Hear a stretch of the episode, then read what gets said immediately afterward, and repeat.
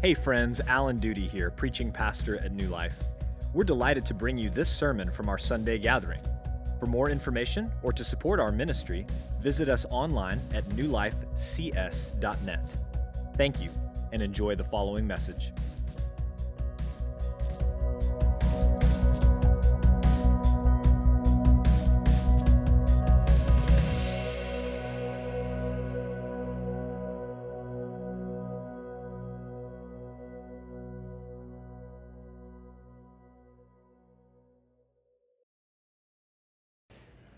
C.S. Lewis wrote Pride leads to every other vice. It is the complete anti God state of mind. Other vices may sometimes bring people together. You may find good fellowship and jokes and friendliness among drunken people or unchaste people. But pride means enmity. It is enmity.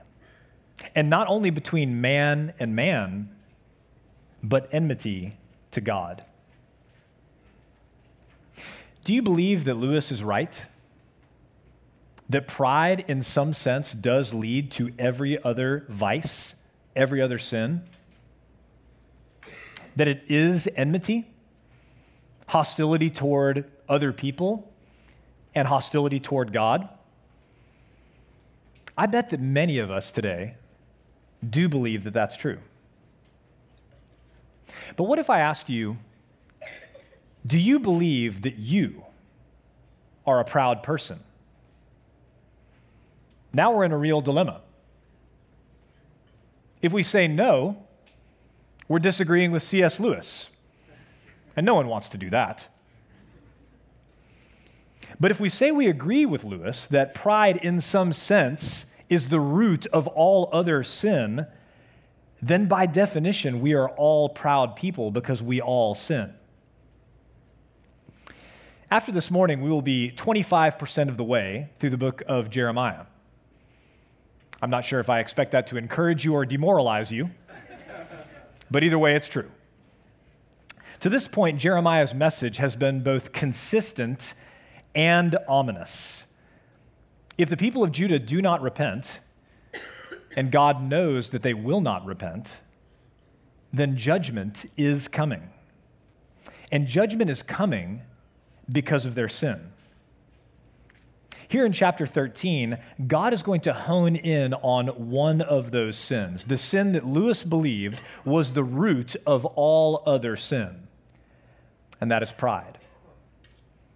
What we're going to learn this morning is that our pride has spoiled us, but the blood of Christ cleanses us from all sin. In verses 1 through 11 that Pastor Mark read a few moments ago, we have the first of several symbolic acts that Jeremiah is going to perform to reveal God's word to the people of Judah in an unforgettable way. God commands him to head over to the local shopping mall and buy an azor. That in the ESV is translated a linen loincloth, but that Hebrew word is very rare. And it can also be translated in several other ways, including girdle, belt, sash, or waistband.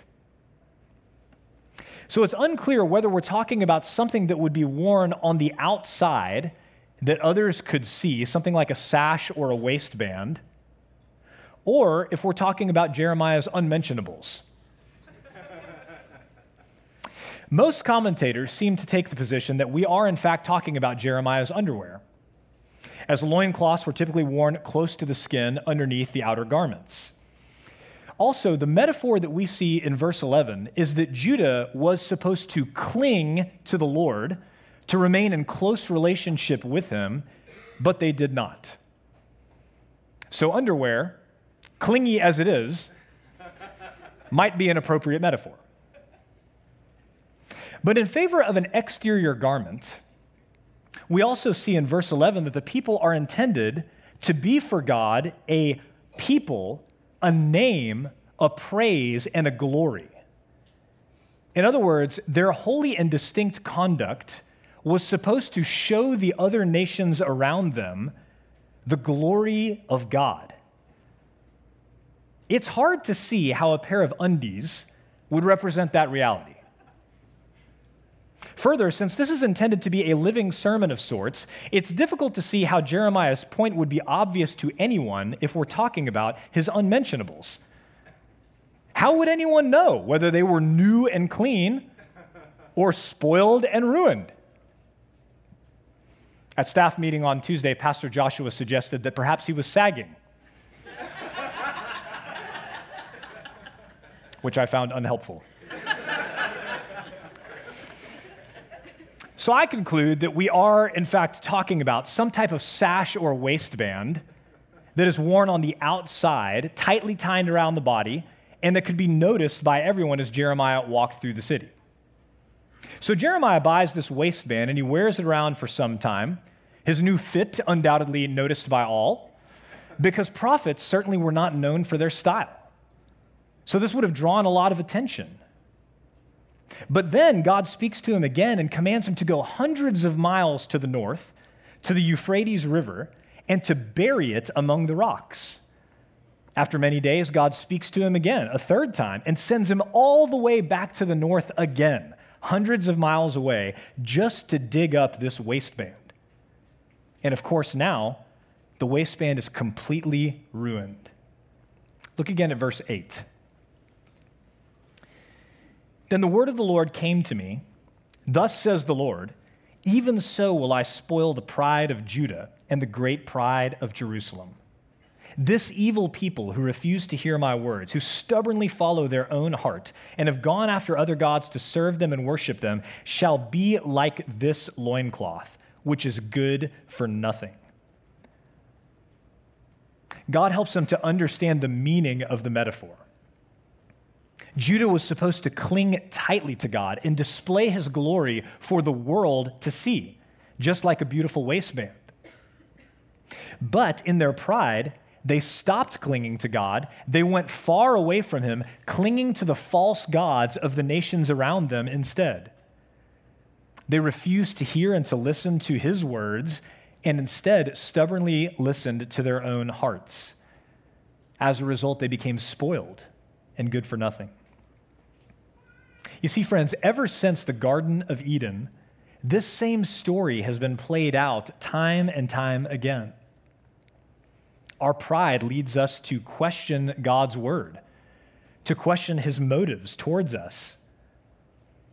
Our pride leads us to let go of God and cling to other gods that promise to give us what we want security, comfort, prosperity, pleasure. But as we've seen in the book of Jeremiah, and as we know from our own lives, idols never deliver on their promises. They leave us empty handed, spoiled and distant from the God who created us, sustains us, loves us, and longs for us. It can all be traced back to pride, to that prideful mindset that says, I cannot trust God. Only I know what is best for my life. That was Israel's mindset when they walked away from God to serve other gods. But you see, it gets worse because although they had stopped clinging to God, they presumed that they would always enjoy God's blessing. And they presumed that they would always enjoy God's blessing because of the promises that God had made to Abraham and Isaac and Jacob and Moses and David and many others. They presumed. And presumption is perhaps the deadliest form of pride. Let's pick up now in verse 12.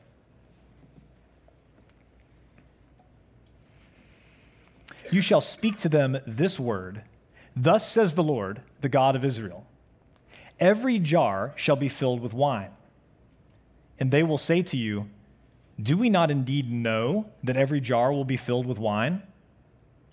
Then you shall say to them, Thus says the Lord Behold, I will fill with drunkenness all the inhabitants of this land, the kings who sit on David's throne, the priests, the prophets, and all the inhabitants of Jerusalem. And I will dash them one against another, fathers and sons together, declares the Lord. I will not pity or spare or have compassion that I should not destroy them. In this section, God calls Jeremiah to go and say to the people, Every jar shall be filled with wine. Now, you need to understand wine in the Bible is a symbol of blessing and prosperity. And that blessing and prosperity is given to those who obey the Lord. Take a look at Deuteronomy 11. And if you will indeed obey my commandments that I command you today, to love the Lord your God and to serve him with all your heart and with all your soul, he will give the rain for your land in its season, the early rain and the later rain, that you may gather in your grain and your wine and your oil. And he will give grass in your fields for your livestock, and you shall eat and be full.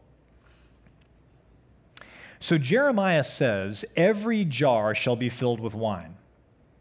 And look again at how the people respond in verse 12. Do we not indeed know that every jar will be filled with wine? They're like, Yeah, God's always blessed us. He will always continue to bless us because we're his people. But they have forgotten the rest of Deuteronomy 11. Look on the screen again.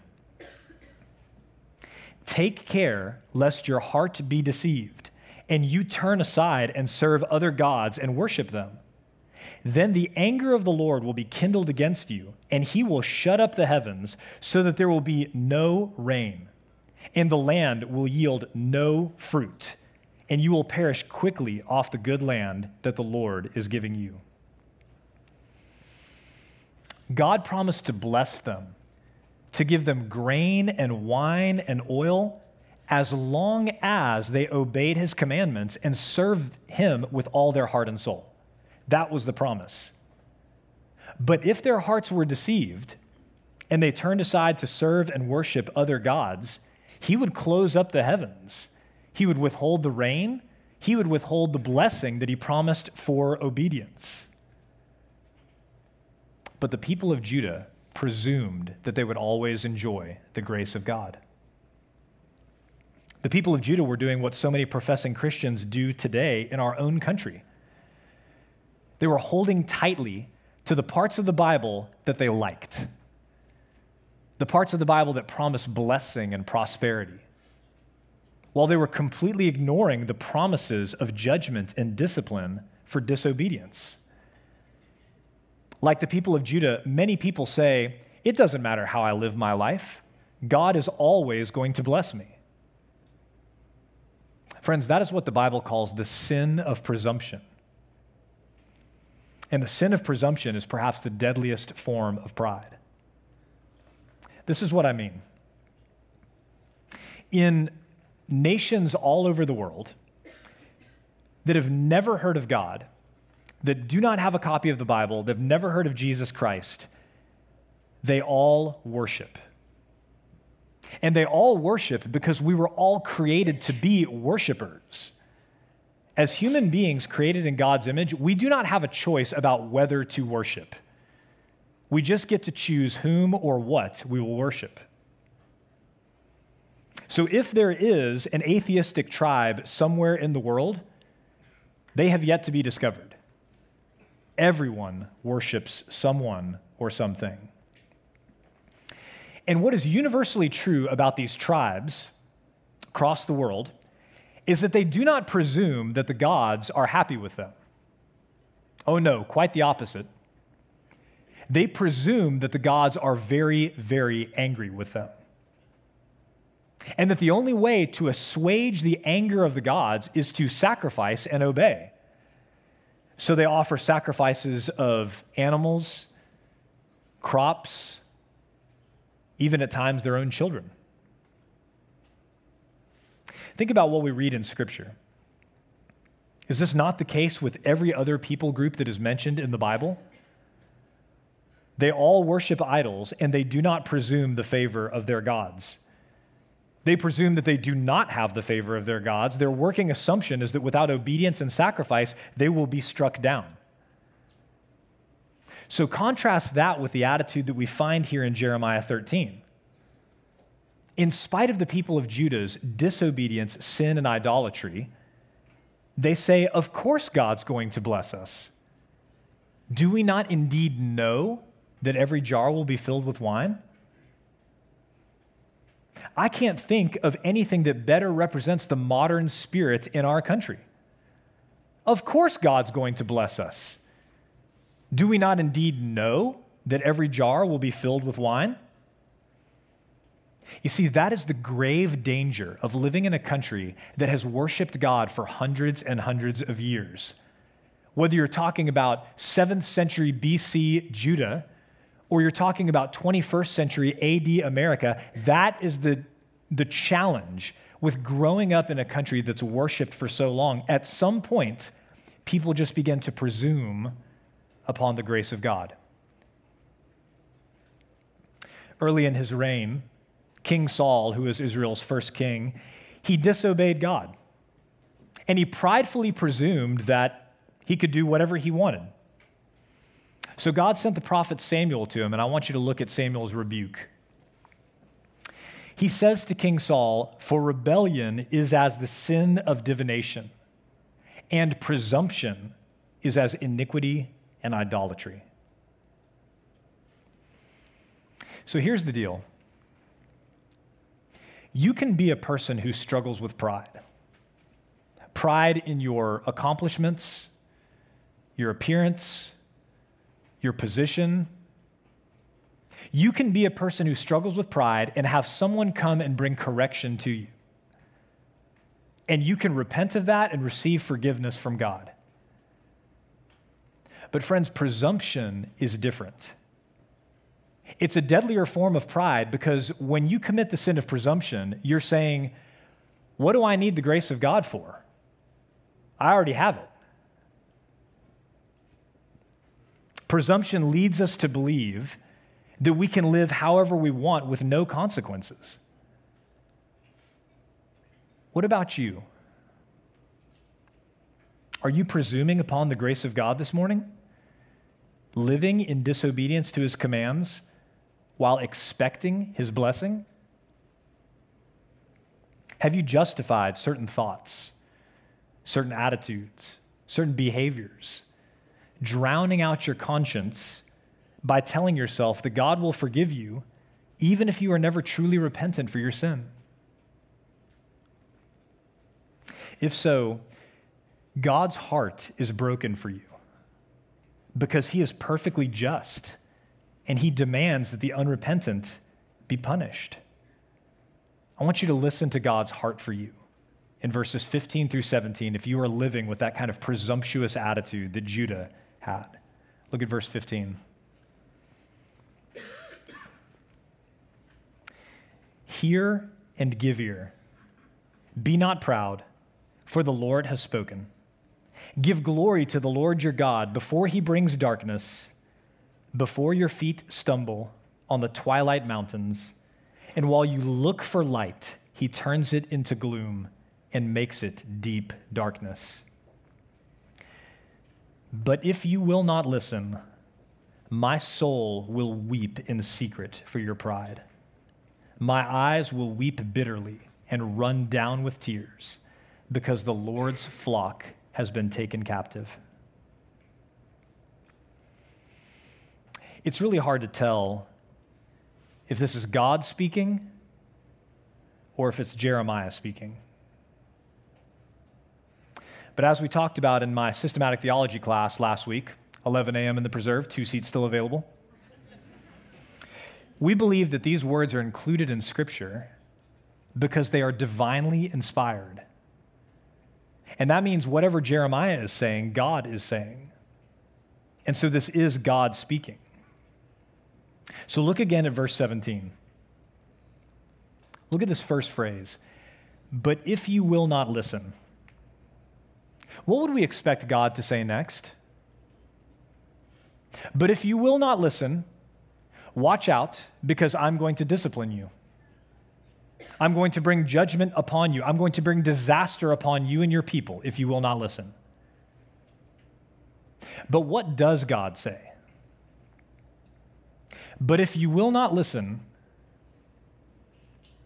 I'm going to cry my eyes out. That's what God says. If you will not listen, I'm going to cry my eyes out. He says his eyes will weep bitterly and run down with tears if they don't listen to him. Every parent in the room knows exactly what this feels like. Every teacher, every coach, anyone who works with kids knows what this feels like. There is nothing harder than disciplining a child, a student, an athlete that you love and that you want to bless. You do not want to discipline those people in your life. But precisely because you love them, you must discipline them. They must not be allowed to go on thinking pridefully that the world revolves around them, that they can live however they want and do whatever they want with no consequences for their behavior. As long as they cry enough, as long as they complain enough, as long as they throw enough fits, they get whatever they want the least loving thing that you can do is not discipline a child that you love. But it's so hard because no parent, no teacher, no coach wants to cause a child pain. we take no pleasure in that. No kid believes it, but it's actually true. This hurts me more than it hurts you. I want you to listen to God the Father's heart in Ezekiel 18. He says, Have I any pleasure in the death of the wicked, declares the Lord God, and not rather that he should turn from his way and live? Listen to Jesus' heart in Matthew 23. O Jerusalem, Jerusalem, the city that kills the prophets and stones those who are sent to it. How often would I have gathered your children together as a hen gathers her brood under her wings? and you are not willing. If you are not listening to God, if you are not walking with Jesus and obeying his word, I want you to hear this morning God's heart for you. He desires to gather you to himself. He takes no pleasure in disciplining you, but he is willing to do it if that is what it will take to turn you from your evil way so that you will live because he loves you. Brothers and sisters, we must adopt that same heart posture towards those in our lives who are not listening to God. That might be family members or neighbors or coworkers or classmates, the people in our lives who are not listening to God. We have to develop the heart of God for them, these people that are making shipwreck of their lives by walking in disobedience. God does not have any pleasure in the death of the wicked. He yearns to gather them to himself. And sinful pride is what is keeping them from God and is going to result in their just judgment if they don't repent and obey the gospel. So, if we're not yet able to weep for them, as God does, as Jeremiah does, then let's at least pray for them and warn them by sharing the truth. Because the thing about pride is that it blinds us to the consequences of our sins. And that's what we see in this last section. Let's pick up in verse 18.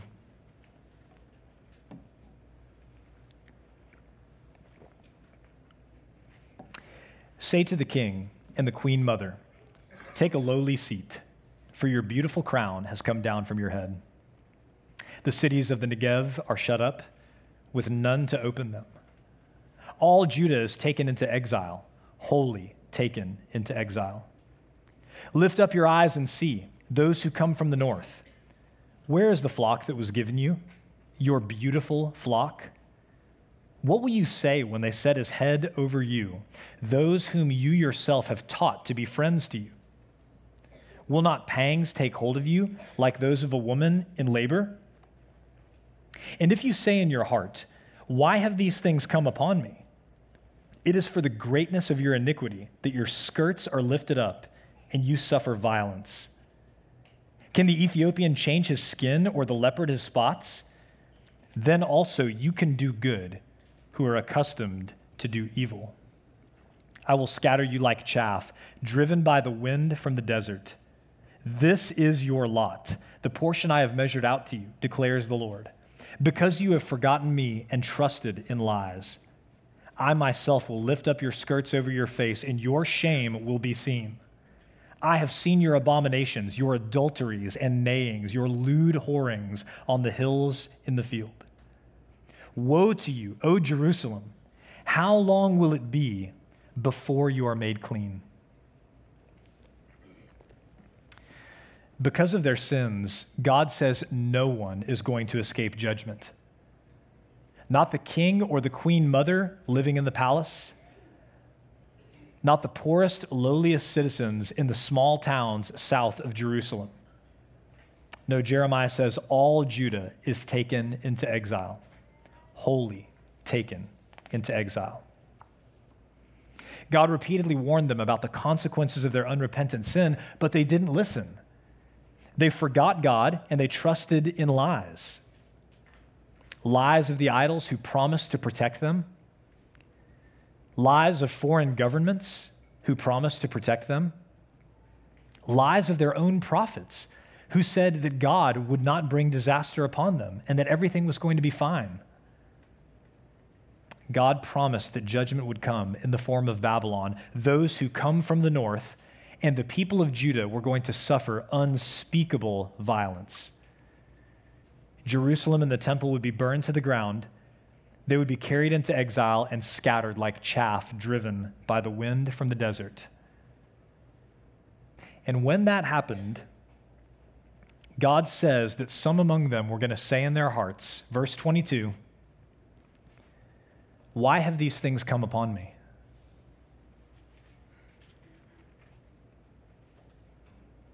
Once again, their pride is on full display. The proud person is always a victim. A victim of circumstance, a victim at the hands of other people, a victim of fate. The proud person will not take a hard look at themselves and say, maybe I'm the problem. The proud person always looks everywhere else and says, Why have these things come upon me? Think about how much pride it takes to ask such a question if you are the people of Judah. God had given them his holy law through his servant Moses. He had sent them prophet after prophet to declare his word and to say, Here is how you will be blessed, and here's what will happen if you don't obey. Again and again, he was clear. He gave them a huge wake up call when the northern kingdom was conquered by Assyria and carried off into exile. But they still refused to listen, they still refused to repent. And now that God is going to act finally, after hundreds of years of patience, on all of his warnings, some of them have the nerve to say, Why have these things come upon me? Pride led the people of Judah to believe that God owed them, that they deserved his blessing no matter how they lived. And pride does the same thing to us, leading us to presume upon God. Our passage ends with God asking this question How long will it be before you are made clean? I want you to remember the imagery that God used at the outset of this chapter. The people of Judah were like a waistband that stopped clinging to him, went far away, and became spoiled and good for nothing. Because every one of us is born in sin, and do by nature and choice the things that God forbids, we are just like a waistband that's been buried in the rocks that is now soiled and good for nothing. So, what's the answer? Washing ourselves? Even if it were possible through religion or resolutions, as soon as we finally got ourselves cleaned up, we would just get dirty all over again through our sin. That's what God is saying in verse 23. Can the Ethiopian change his skin or the leopard his spots? Then also you can do good who are accustomed to do evil. We cannot clean ourselves up any more than a person can change the color of his or her skin or than an animal can change the color of its fur. We cannot do it. But, friends, thankfully, God does not ask, How long will it be before you make yourselves clean? He asks, How long will it be before you are made clean? God has to make us clean, and He does it through the person and work of Jesus Christ. In the ancient world, there was no known cure for leprosy. Once caught, it spread quickly. It left your body covered with sores. It left your hands and your feet mutilated from paralysis and muscle atrophy. And because of that, it's a vivid picture of sin. A humanly incurable disease that affects every part of us. Well, according to the Mosaic law, lepers had to be removed and sent outside of the camp, which limited the spread of the disease, but it also served as a reminder that the only people who can approach God in worship are those who have clean hands and a pure heart. As word began to spread that Jesus had the power to heal, many lepers started coming to him. I want you to look on the screen at Luke chapter 5. While he was in one of the cities, there came a man full of leprosy.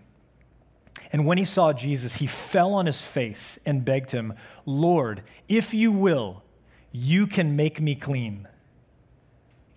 And Jesus stretched out his hand and touched him, saying, I will. Be clean. And immediately the leprosy left him.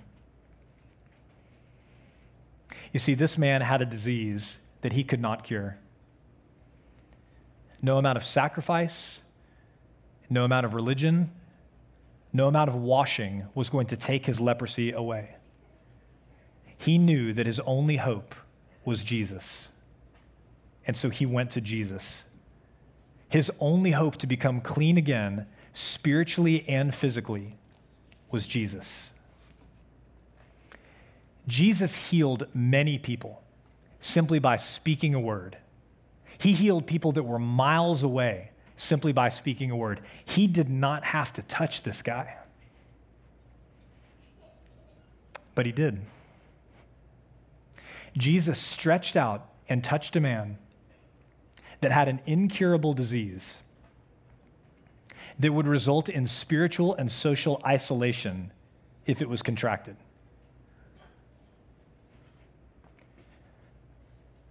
But instead of Jesus becoming unclean by touching this man, this man was made completely clean through the touch of Jesus. Some of you are trying to clean yourselves up, believing that you can't approach God until you do. But, friends, you cannot clean yourself up. Only God can do that. The good news for you this morning is that God is willing to do that. You only have to humbly approach Jesus the same way the leper did in faith. You only have to say to Jesus, Lord, if you are willing, you can make me clean. And he will respond to you I will. Be clean. Your pride will rise up inside of you. What will my parents think? What will my friends think? What will my boyfriend or girlfriend think about me? That's the same thing that happened to Judah. Their pride would not allow them to humble themselves and return to God, who promised to cleanse them and forgive them of their sin. Humble yourself today. How long will it be before you are made clean?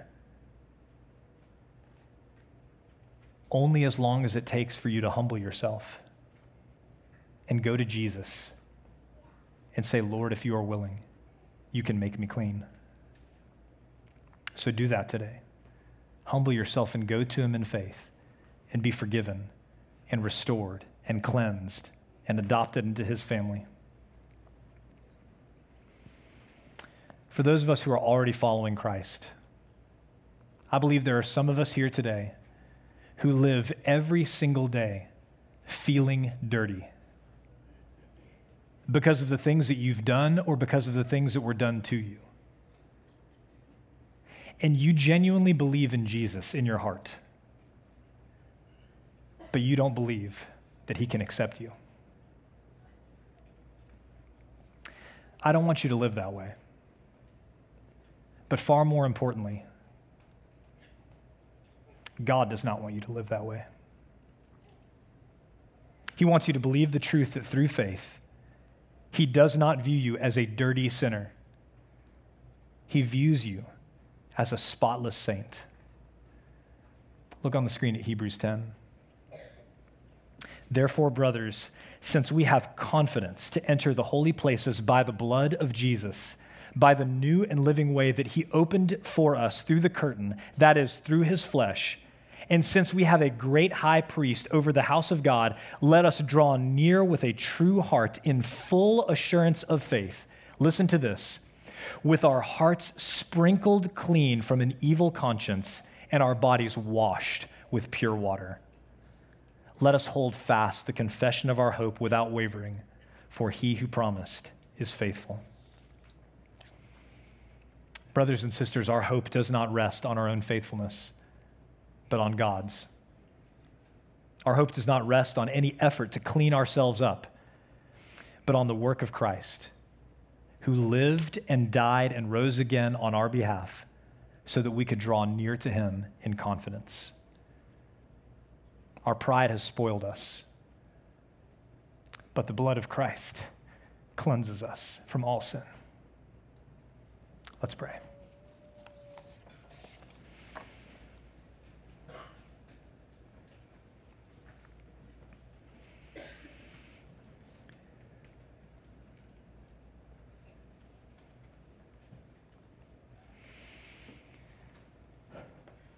Father, we are reminded afresh today of the pervasive effects of pride in our lives. That it, in some sense, is the root of all of our other sins. As we put ourselves before you and as we put ourselves before everyone else, forgive us, Lord. I pray for every Christian here that we would walk in confidence, not because we are presuming upon your grace, but because we believe your word that says if we confess our sins, you are faithful and just to forgive us our sin and to cleanse us from all unrighteousness. God, I pray for the men and the women, the children in this room today, and those who are not here with us today that live each day feeling dirty. I pray that they would see themselves as you see them, not as a dirty sinner, but as a spotless saint because of the work of Christ. God, we pray that some others would come to faith in Christ today because your Holy Spirit has shown them that they have been trying to clean themselves up. God, I pray that you would draw them to yourself this morning, draw them to your Son by your Spirit, set them free, give them new life. And let the waters of baptism in the coming weeks remind them and us that we have been washed completely clean by the blood of Christ. In Jesus' name, we ask all these things. Amen. Thank you for listening to the sermon audio from New Life Baptist Church in College Station, Texas. For more information or to support our ministry, visit us online at newlifecs.net.